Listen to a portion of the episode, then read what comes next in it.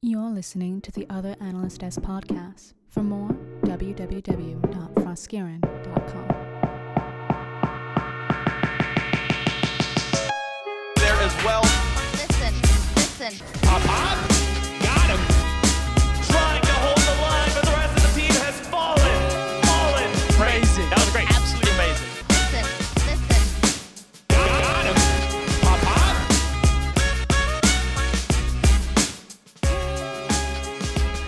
welcome to the Other Analyst Desk, the same expertise without the watered down bullshit. I'm your host Frosk, and this is our LEC special episode.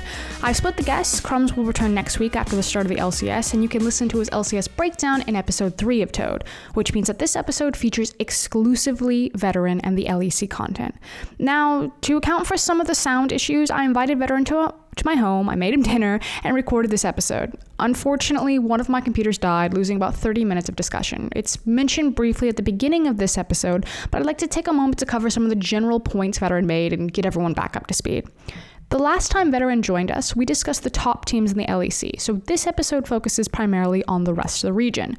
We started with Rogue, where Veteran recaps their playstyle, starting with Finn, and how Rogue identified specific top lane champions that didn't demand too many team resources or investment to acquire a lead and then spread that lead to the rest of the map, rather than a player like Prophet, who would commit much more towards split pushing and maintaining his own dominance.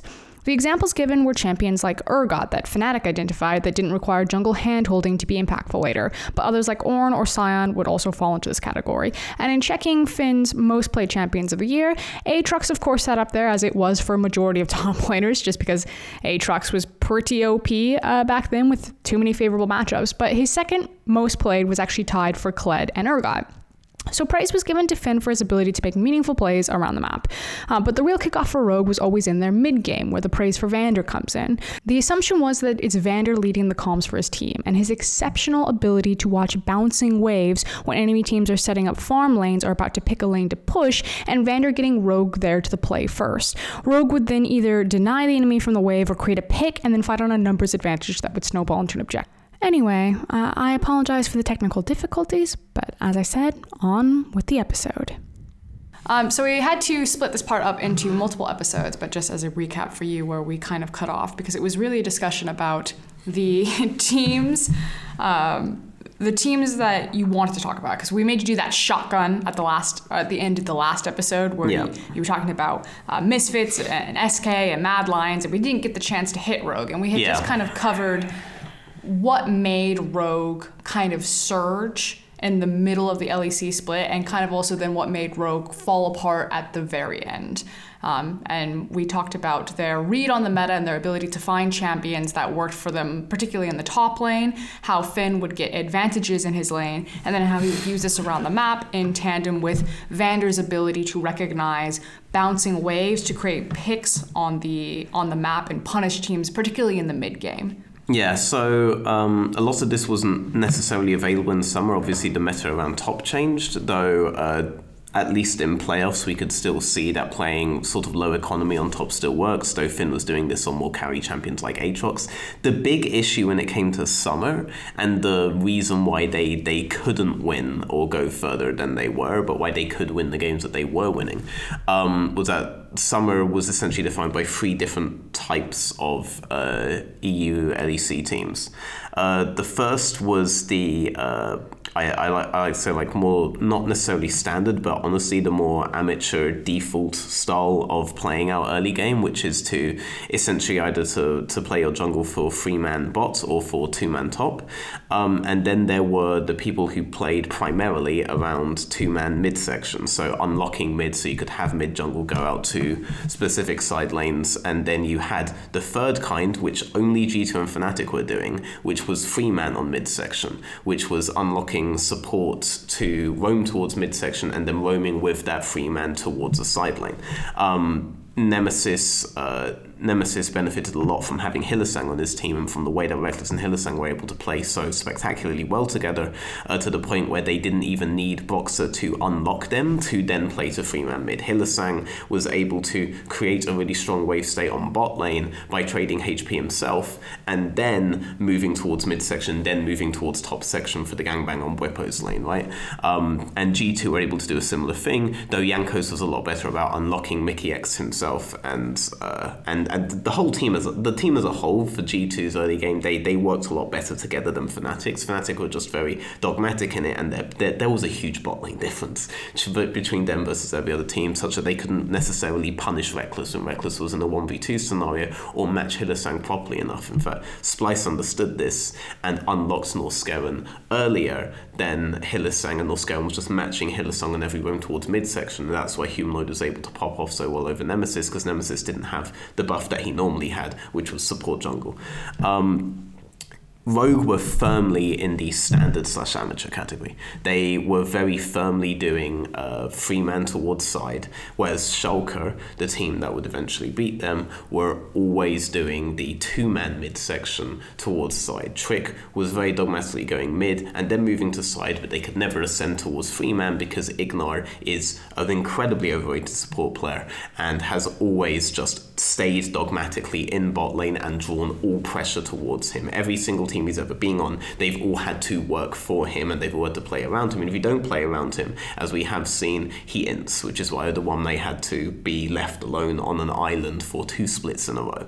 Um, Rogue, as a result, were going to be able to beat the vast majority of teams uh, with this system because they had such phenomenally talented players and a very good system around wave bouncers in mid to late game. But they were never going to be able to break through the Fnatic G2 barrier, and they couldn't even break through the Schalke barrier, which is very predictable if you just use this model. Because in, in this model, the, the two man mid will counter the three man side, and the three man mid will counter the two man uh, mid, which is why Shog had no chance against Fnatic and no chance against G2. So my question kind of is is looking at the meta, and obviously it's hard to predict because Yeah. scrims for a lot of teams have just started. Um, we haven't seen a ton of competitive footage outside of KeSPA Cup or Demacia Cup. With the changes to Dragon and with a lot of, uh, I'm going to say, overpowered, broken champions roaming around in the bot lane, I know that Akali is still super high priority as well. So there's still that possibility that you see champions not just in the bot lane um, that are broken or at least 100% ban presence. Is does that system change where you're able to get a champion like Senna and play out uh, a, a roaming support? Um, or is this now going to be junglers are paying attention to bot lanes because of the dragon changes, or paying attention to top lane because the Rift Herald changes, or paying attention to the lanes with the most broken champions? Like, do you see a, a shift happening here? Well, note that this particular system doesn't necessarily mean that you don't play towards bot lane ever or that you don't play towards top lane ever. You can play free man for midsection and still lean back towards bot side, for example. It's it's not this isn't necessarily something that gets changed via meta differences. I think that this is just a general progression of League of Legends strategic gameplay. Just the formula forward. that's evolved. Yeah, and the question of where we're going to end up playing, or personally, I actually think Rift Herald is completely useless right now. Uh, so if we're playing around anything, it may be more towards Drake's side of the map if you just want to think about neutral objectives. But even then, there are very good arguments for not necessarily going for the first two Drakes outside of potentially Infernal. The rest are pretty useless. You could maybe argue that Cloud is good in certain scenarios, but overall, they're, they're kind of useless. You don't necessarily have to go for Drakes until third or fourth unless you're going for like a 25 minute uh, Dragon Soul mod. You don't necessarily have to, which is why you've seen the rise of stuff like Karthus and really strong farming junglers like this, right? Or Nocturne, for example, I've seen a lot of.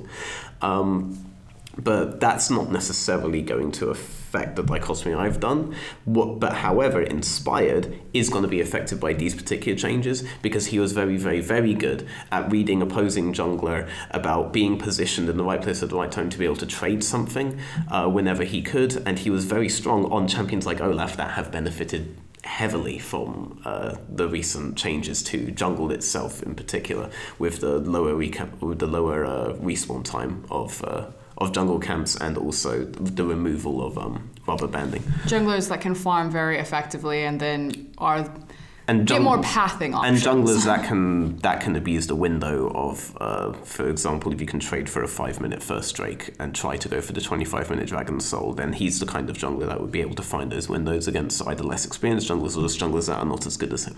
Right? So, if if we're going into the new season, because now we, we've set up where you pointed out the structures, we talked about what Ro- what made Rogue good last time. Like, Yeah. h- how good is Rogue then in predictions for for Spring Split? Is this a team where people can actually get really excited and hop on board the Rogue hype train that they're going to be like a top four team, or is this you know going to be kind of like the Misfits uh, theory that you were talking about in the previous episode, where it's going to be a very quick, short burst, but we're going to see Rogue rise up because they've got that synergy, that they have these systems in place, that it's clear that they understand the fundamentals of the new formula of League of Legends. But if they don't figure out the meta immediately, that they'll just fade away because they don't have the same talent ceiling that some of the top teams do in the LEC. Yeah, I mean this this wasn't a team that was built like that Misfits roster. That Misfits roster was, uh, or the, the last year Misfits roster with, with the really strong star, and then was was was essentially just let's buy up all of the best players we possibly can. Oh wait, we aren't we aren't actually left with a team. So when every other team actually starts emerging, they're they're, they're screwed, right?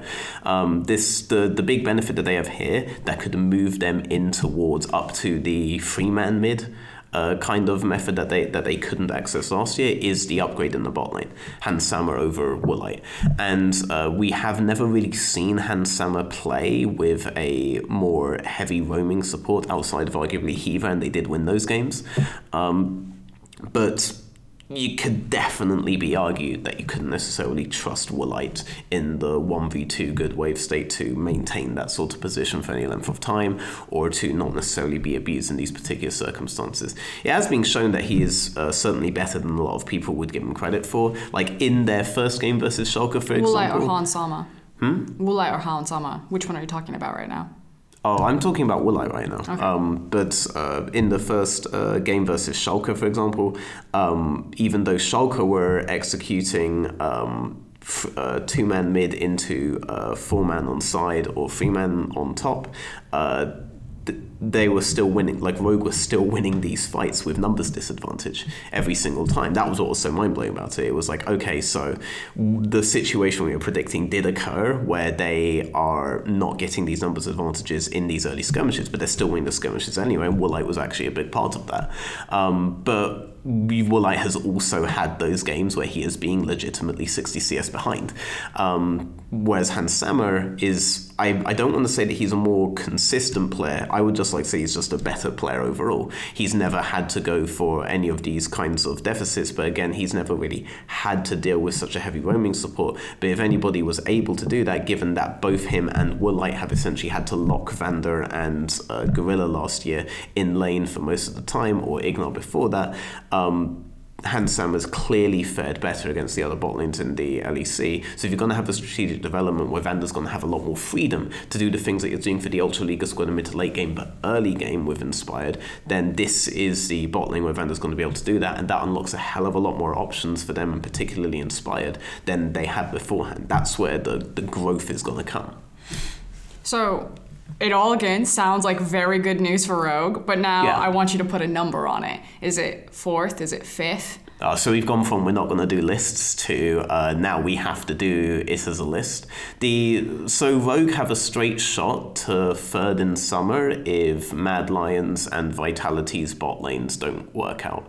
That's basically how it goes. And if their bot lanes do work out, then Rogue will have competition. And then we also need to see how Schalke do in summer because again Schalke have a lot of players that are like Kings of Spring, so I'd imagine that they're going to end up doing quite well there. But when it comes to summer, we need to see what happens with Dreams. Will Dreams be able to keep up with Forgiven? We have to see what happens with Abbedagge. Will Abbedagge be able to keep up with the changing face of mid lane uh, in Europe? And will he be able to improve from last year, even though there's theoretically a bit less responsibility onto mid than there was beforehand? And will Gilius be able to stay on the team for more than uh, a split? You know, like there are a lot of question marks when it comes to Schalke because I'm not quite convinced that this iteration of Schalke will be the iteration of Schalke we see in summer. So, uh, but if those teams don't get their shit together, Rogue are the ones that are best placed to take the final world spot. So I think it's really interesting that in um, you know, approaching that discussion, it was immediately looking at all the things around Rogue rather than looking at Rogue itself, which I feel like always kind of goes back to that idea that a lot of fans have on Rogue is that somewhere there is going to be a ceiling cap. And I don't know if that's necessarily fair to those players. You said um, kind of in the beginning of this episode, just the other day when we were discussing that you have a situation. Oh, no, it wasn't you. I was actually talking to Reckless today about it.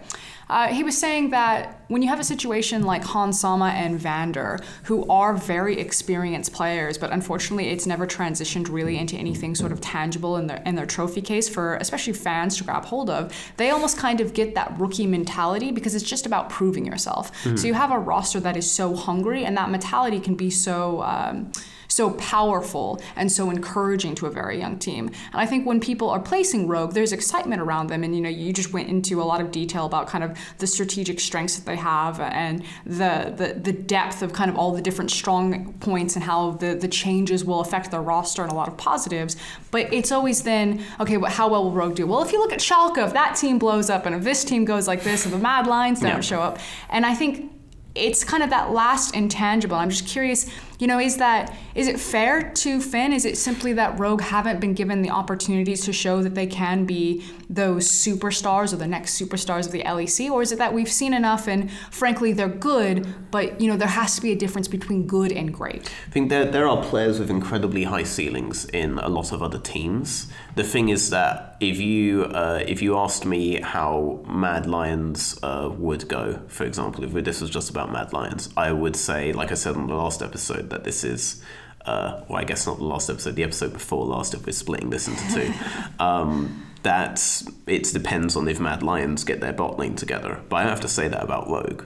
I, I, I have absolutely no doubt that Rogue will be able to execute the strategies that they should have to execute to be able to make it to the World Championships. Um, so I have to talk about the state of everyone else if you want me to put them uh, on the list. Because for me, uh, I don't see, like, I've worked with Larssen, I've worked with Vander, I've talked extensively to Finn. I've never really talked to Inspired much, but I, I used to talk a lot to Hans Sama, though we haven't actually spoken too much in the last two years. Um, and I know that their mentalities are the absolute kind of mentalities that you want if you want to be able to compete at a high level. So for Rogue, I have no doubt in that department. It's the other teams around them that could potentially be their competition uh, outside of G2 and Fnatic that I am that I am more concerned about. I, I don't know if those guys can maintain the kind of mentality, I guess we're saying, that they need to compete at the highest level that they'll need to be able to. But I know that Rogue can do that. So it's just a question of if these other teams will be able to challenge Rogue once it comes to summer, once it comes to the World's Race. Okay, then let's kind of look at some of those other teams, specifically uh, Mad Lions. So, with the rebrand um, from Splyce to Mad Lions, they retained kind of, I think, the big core piece that people really care about, which was humanoid.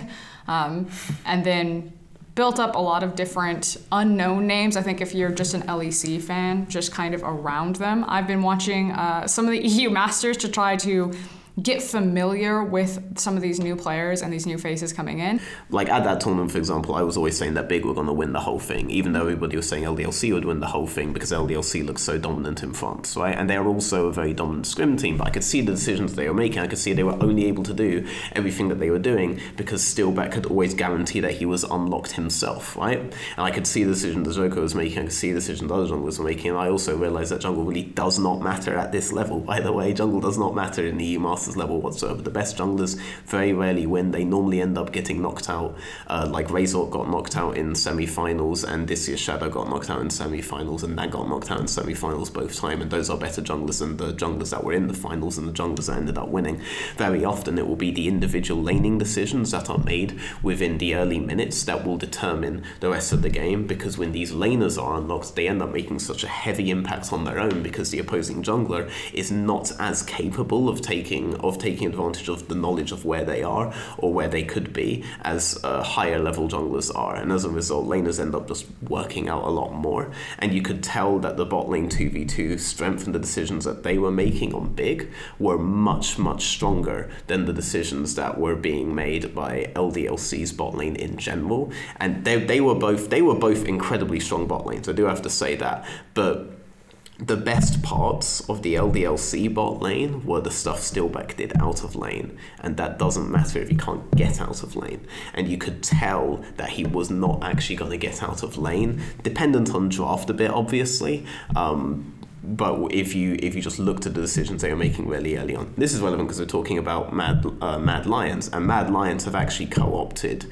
uh, Kazi, who was a major part of that from Big, and it's one reason why I'm really high on him. But the reason these guys were able to beat. Um, Mouse uh, so decisively was because that discrepancy exists in a much larger context versus the previous Mouse bottling and the previous Mouse bottling support was Gistic and that's the guy that they have now. Gistic was always much more of like a disengagey support player and the bot lane always kind of waited to be unlocked. They always did stuff like pick Renekton top lane and they would have a pretty heavy push on top side and then Shadow would unlock bot lane to do a swap towards topside, which always their priority, and they would always be ahead on the swap, and they would almost always uh, get their leads through a 10 minute skirmish around Rift Herald, which they were always ahead on the play of because they always got this, this lane swap off, right? Um, but big solution to that was just to completely and utterly destroy the bot lane as fast as possible, which they could do. But because this was their style, I worry about the match between Gistic and Kazi in the bot lane together. I wonder which sentiment will prevail. If it's going to be hard, aggressive, go forward, or more disengage, play for jungle and numbers advantage. and the history of Splyce has always tended towards the latter, right? Not really the strengths of Kazi, more of the strengths of comp. If we're gonna if we're gonna place these in these, I, I I've always had these dichotomies of you're, either the next Forgiven, the next Reckless, or and this won't make much sense to anyone who hasn't been watching since uh, like season four, or you're the next Tabs. That doesn't really make much sense. But this this this this window is a bit irrelevant now. It basically died with Name, so we can just throw that out. But comp is the next Reckless, and uh, Kazi would be the next Forgiven, and I just feel like they may be on the wrong teams for that. Uh, luckily, Vitality have kind of switched up. Now Duke's there, and Duke was a major part of Splyce um, last split, and so maybe maybe that's better for comp. Now they're not going to be the typical Vitality style. They might be close to the typical Splyce style, should be good for comp. But I don't necessarily think this is good for Kazi. You know. Do you uh, prefer the Splyce style? Like, do you think when you talk about kind of these systems and these different uh, formulas that you're placing teams in when you're trying to dissect them, did you like what Splyce were doing? Um, Splyce weren't doing anything consistent in early game. What Splyce, uh, how I always describe Splyce is that they played to disable, so to speak. Um, I'd say neutralize, but yeah, disable's a good word. Yeah, because they, they so most people when they play to counter their opponents, they play to counter their opponents with aggression at certain points. But what Splyce would do would be they would match what you're doing and make sure that you are unable to do it, right? And they would just do this for the entirety of the early game. How much do you attribute that to Xerxes versus uh, the rest of their laners? I mean, Like, Xerxes didn't do anything like this in Unicorns. This is clearly like a scouting and a pre-planned thing, so I attribute. so you think it's all support staff? I, I think that particular decision to be that way is towards support staff, but that's not necessarily a praise. Um, and the, the, the thing with this, though, is that they always had much better ways that they could have played out with the roster that they had, and they just never did it. And they were always going to be gated by doing this kind of disable thing early, because not every single team has a specific key point that you could just disable and win the game with. So when you say disabled, give me some tangible examples of Splyce neutralizing or disabling an opponent. So I already brought up the uh, strategy versus Fnatic, that one then versus Fnatic, um, but uh, probably a better one and a more relevant one to this particular episode is what they did versus Rogue, uh, wherein they knew their top laner was the Kled one trick uh, Finn. And they knew their strategy with uh, Kled Skarner, so these guys drafted Gangplank Gragas and essentially matched on top side uh, at level 6 for every single level 6 press of uh, Kled and Skarner that was going to happen, and they just prevented that happening every single time and thus prevented the snowball. They, they knew that there was a natural strategy that they would go into, they allowed them to go into it, and then they countered it in draft, but not in the way you would otherwise think, where it would just snowball repeatedly. They countered it in a way where you're just not able to do what you want and eventually Splyce out scale at 40 minutes, and it doesn't matter because they just have the better composition at that stage of the game, I've right? had the epiphany because Crumbz was talking about how uh, teams in NA, the strategy is like this guy has a good mid laner. Let's ban all the mid lane champions. Just counter this guy. This team mm. has a good top. Splyce would be the perfect team in North America. Oh yeah, no, they would be the perfect. And then they could just scale up forever in those ARAMs. Which is why they, which is why they were very good at Rift Rivals because they are just a much, much better North American team. They're a North American team that had to play in Europe the whole time, right? But they they fall into the same issue once they get to the international stage because not every single team is like, oh no, we can't do the one thing we want to do this game. It's completely over. Like at, at some point, you can't keep doing this, you know. And they never had to do it. Like uh, both these rosters that the Splyce organization built up are both being very, very strong rosters. Um, and I feel like they get they get away with uh, without criticism a lot just because people see oh it's a rookie team therefore it must be tenth place I will dominate. Um, but but it's that's never worked like that in Europe. The only way that you could think that would be if you're like completely blind to the history of the last half decade of European League of Legends.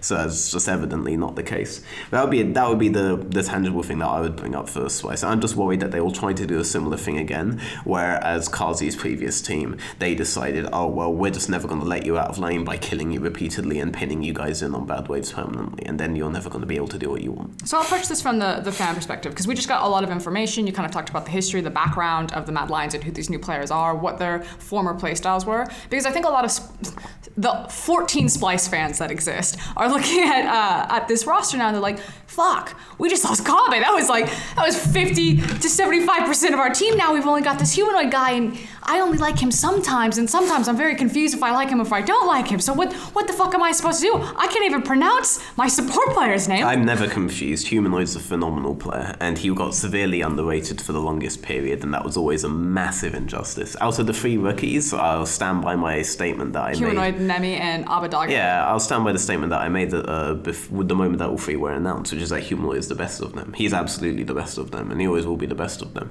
Um, Larssen was the only one that could contest him, but he doesn't contest him in the same way. They're not the same player whatsoever.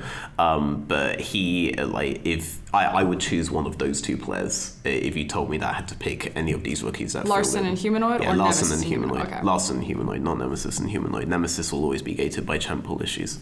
It's funny because I heard that Fnatic had the pick of the litter and they prioritized Nemesis over Humanoid. Yeah, I mean, they did. They sort of had the pick of the litter, um, but yeah, and they ended up going with Nemesis, which is very strange to me because I know that one of the people that was on that list was leader, and they didn't go for leader because of champ pool issues. Like, but you took Nemesis. yeah, but, okay. I mean- mean, they landed there in the end. so if if uh, is humanoid then kind of like if you had to break it down, the key player, like is this now the guy that they have to rely on? And you just gave Nem- or Nemesis humanoid a lot of praise. Hmm. Uh, is he?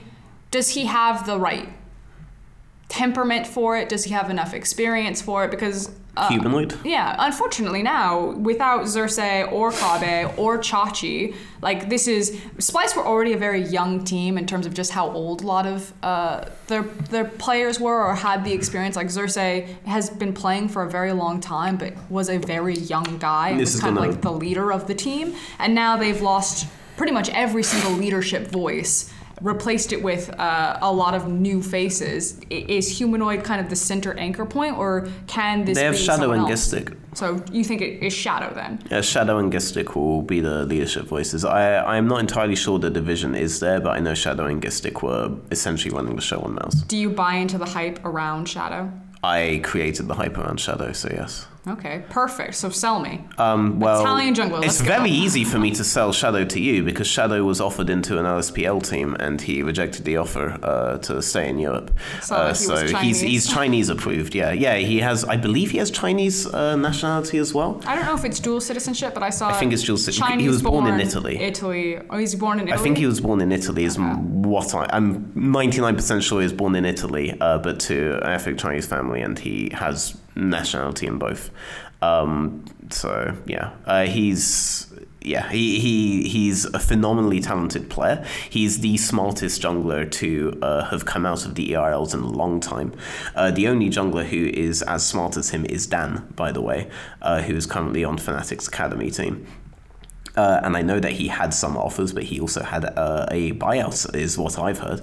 But there you go. Um, The thing with Shadow, though, is that Shadow was probably the only player that was able to play. I don't want to say a variety of styles because that just really, really puts it into a very into an area that is not really what reality is. But he's the only guy who both efficiently knew when to and when not to do camps versus do a gank versus get control versus do anything. He was the only one that had that kind of efficiency while being able to respond to the changes going on around uh, the map based on what the enemy jungler So are doing and based on what lanes were doing. He's good at reading map state. When you and Crumbz talk about, um, you know, in one of our previous episodes, if you have a jungler who loves to play, you know, Rengar and Shaco, I think was the example that Crumbz used, and then you stick him on Sejuani duty and you just literally are torturing this poor kid, is he ever going to fall into a situation like that? Or is this a guy who has good map state, um, obviously a good brain and temperament for the game, and does he also have the flexibility in the champion pool? Could you make him run Sejuani duty if that champion is the be all end all pick and he would be fine with it? Or if this or is this a guy that's No, gonna get restless? So he can do Sejuani duty, um, but I think only TSM would be uh, suicidal enough to want to run him to that. And I mean, they have to. Well, their their owner is the mid laner now, so what, what, what are you going to do about it? Um, but he has always actually been phenomenal at champions like Kindred. Kindred was his mainstay, right? You could actually build a composition around more Shadow while excited. Shadow was on the team. Yeah, uh, and farming junglers, as we know, are are much more and more meta now. I'm getting When- excited about a guy who's good at reading map state, understands when to farm camps, and then picks Kindred as his champion. Because the mechanics that you can do there are pretty fucking cool. Yeah, Kindred was Kindred was one of his mains, um, and and that is a kind of style that is very very viable uh, in the new season. So I think he's coming in at the exact right time. Uh, but he does have the fidelity to play stuff like Sejuani, etc. That would just be a waste of Shadow's chance and a waste in this meta. So I don't imagine we would see it. But if the meta did switch back to there, yes, he would do that, and yes, he'd be intelligent enough to maximize the use of Sejuani at the stages of the game where he's supposed to. He's probably the jungler that you would have to teach the least to when he joined the LEC. That's the attraction of Shadow, and that's very good if you want him to also become a central voice in the team. Because even though Humanoid's only been there for like one year, you must be thinking he must be thinking when a guy comes in from the amateurs saying, "Oh well, you have a lot to learn before you can tell me what to do," you know, stuff like this. But that really won't be the case with him.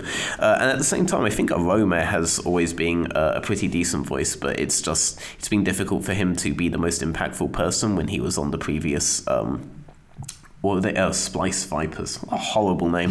the Splyce Vipers roster, uh, because he was relegated to tank duty and he had Tearwolf as his jungler, so it was a bit difficult probably for him to do that there. But they ha- do have a Capcom voice if they do need it. And Aroma is someone that people should be incredibly excited for. I've sung this guy's praises for about two to three years now, um, but this guy, uh, it's very clear how heavily inspired he is by his fellow countrymen in Odoamne from the way that he plays.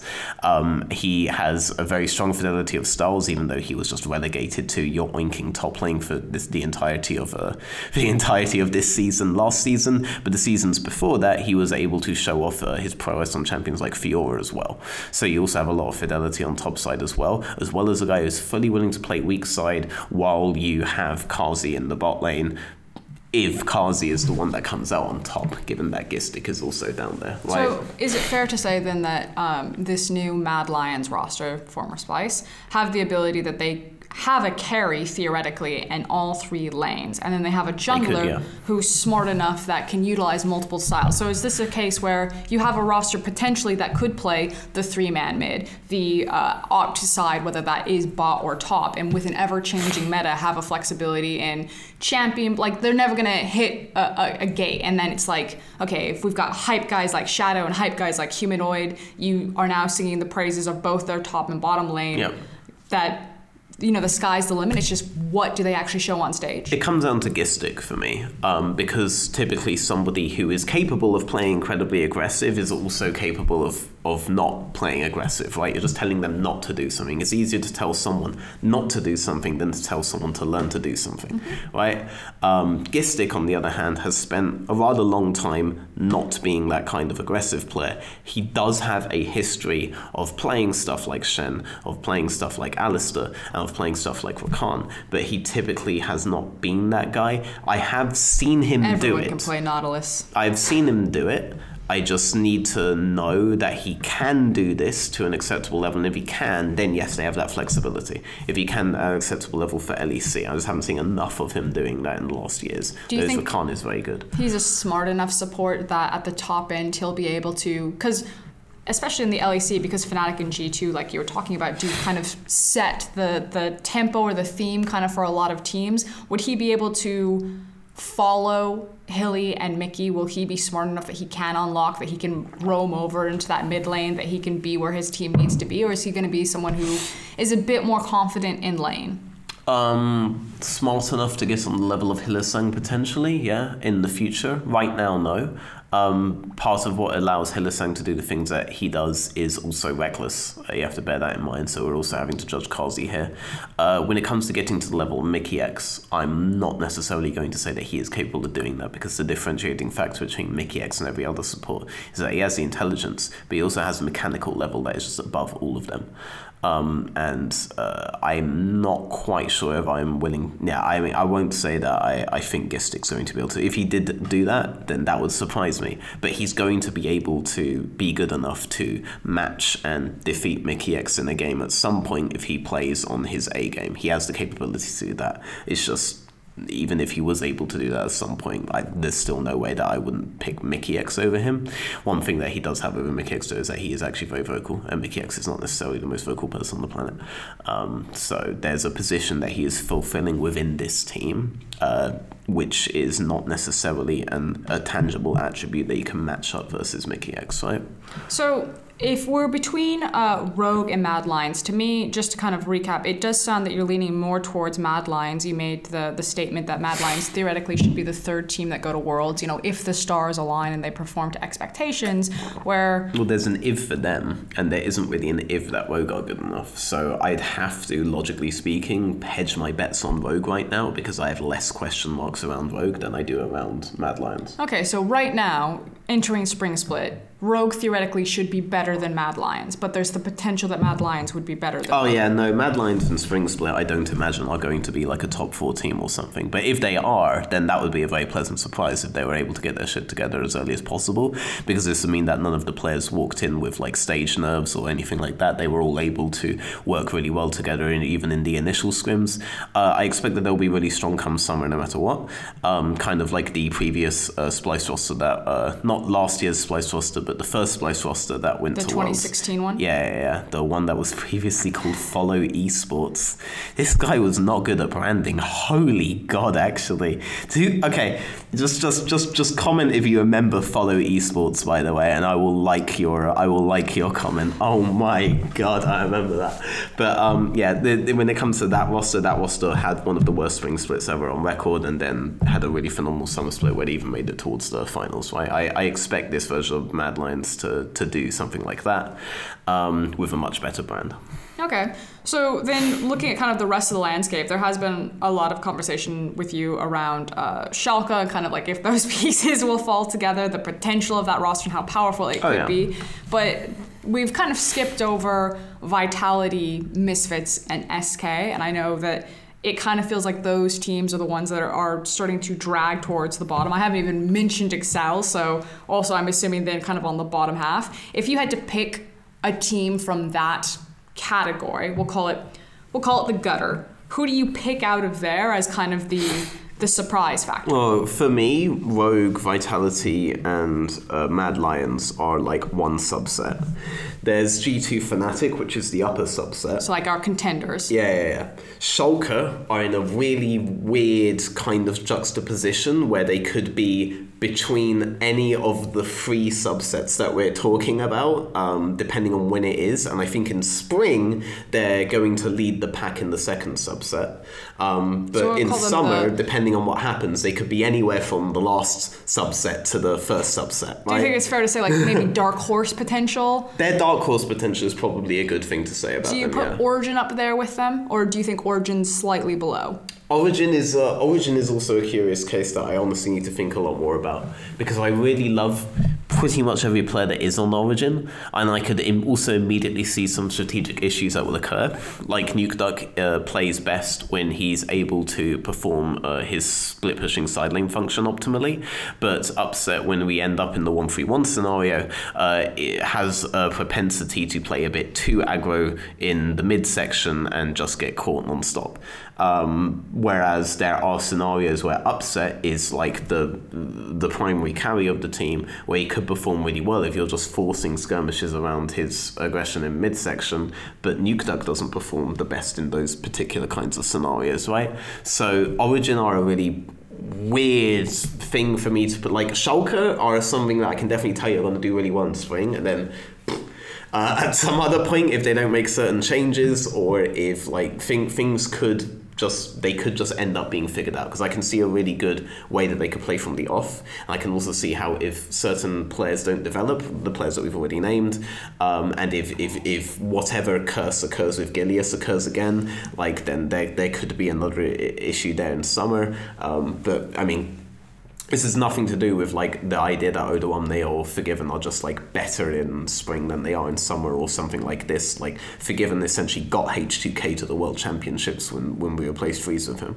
Um, this is more about the other pieces. That with Origin, I honestly can't tell you how this is gonna work out. It's it's very it seems like a bit of a clusterfuck to me in a sense. I have no idea why Destiny is there. I think that's that's an unnecessary decision, but I know that um, there are players on there for whom the grass is always greener on the other side. If you want a movie that is basically just about that, by the way, I really strongly recommend a movie think- called Elephant Sitting Still. Go watch that. Um, uh, top section is still Alphari. I love I love Alphari. Jungle is now Xerxe, who um, I want to see what happens now that he's not with Splyce, because the way he played on Unicorns and the way he played on Splyce were almost Completely completely, different. Yeah. so I, I want to see how that works. I literally don't know what version of Xerxe is going to show up, right? And Cold was honestly my favorite aspect of the previous Origin roster, and it's such a shame that he like whatever happened behind the scenes happened, and he hasn't gone out public with it. And Lord knows I'm not going to say anything uh, about it. If he's not going to go public with it or anything like that. But it's like the biggest shame because they, they, they were so close to, to make it to World Championships with Zanzor. They got to five games. Like it's with Cold there and with the Cold that we had before Rift Rivals for sure. Like they they are easily the third Worlds team. Uh, it's it's it's a collapse that that really does sadden me in a way. I honestly don't know how the Origin Roster is going to turn out because so many things need to change before this b- about their specific playstyles. This, them as individuals need to improve. Certain ones of them have two different faces that we don't know which one's going to show up. I can't predict this team like I can normally predict teams because there's just so many different variables there. I don't know where to put Origin there, so I just haven't been putting Origin in any of these categories. They they exist outside of it, not for the not in the kind of slider way that Schalke do. They just they, they just are out outside of, of this kind of plane of existence, you know? I mean, it's also kind of one of those situations where, again, it says so much where that that roster has Xerxe on it, Alphari, uh, Nukeduck, Upset. I mean, obviously Destiny's is this random that LEC fans aren't to have any affiliation to, but these are huge fucking names and really big brands and really popular players in the LEC, but everyone forgets about them. And it's almost like, how hard did you have to fuck up in your branding where Origin is the forgettable team where people be like, oh, right, Deficio's team, all right, xPeke's team. I'm like, what happened there? Where everyone else will be grabbed a hold of first, and then when people actually look at the roster on paper, you're like, the potential and theory of if that roster shows up on its absolutely best day and it works perfectly, like that could be a top team in the LEC. And we'll find out today if that starts on day one of the LEC versus Fnatic. Now, I'm fortunate enough to be casting that matchup, and while the general tone will always be overarching history between the organizations, for me, this is simply a gut check for the LEC start. Theoretically, both these orgs should be heavy hitters with big expectations, but this match won't be the Titans Coliseum, but more realistically, the telltale of how Europe is thinking about the 2020 meta and how much decay has happened over the offseason. I'll be looking at Fnatic's read on the meta specifically as a team that is usually gravitated towards a specific pick or style that works best in the moment, things like their Garens and their Karma's bots. I want to know where YoungBuck's influence started and the players began. For Origin, my eyes will be on Destiny. As an oceanic import, he carries a big burden on his shoulders for for his fellow countrymen and has to face the only unchanged and likely most powerful bot lane to kick off the LEC in Hylissang and Rekkles. If Destiny can't cut it and Origin's bot lane collapses in every top level matchup, especially with jungle support synergy being so valuable right now, a potential hole in the style could leave OG limping off the start. Now, finally, some housekeeping to get out of the way. Now that off-season has settled and the games are returning, Toad will have a more consistent schedule and formula with something to finally analyze again. Every week on Tuesday, the podcast will release to cover both L- ILCS and LEC previous weekend games with predictions on the matches upcoming. I'll be reaching out to incorporate interviews with those in the scene and hopefully making some more robust content. Reminder that you can catch Veteran on Twitch and Twitter at VeteranEU, and his link for his Discord chat and YouTube channels will be, as always, in the show notes below. Thank you, and see you Tuesday.